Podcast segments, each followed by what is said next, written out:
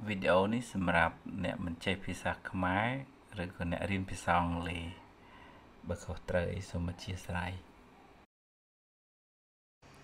If you don't train your mind properly, the mind will wander around, fly away from your real home, your body, and then you will become forgetful. You're stressed out or feel anxious, having no ability to control, to protect your own mind from the external negative environment. So it's important to be mindful, to be aware of what you are doing.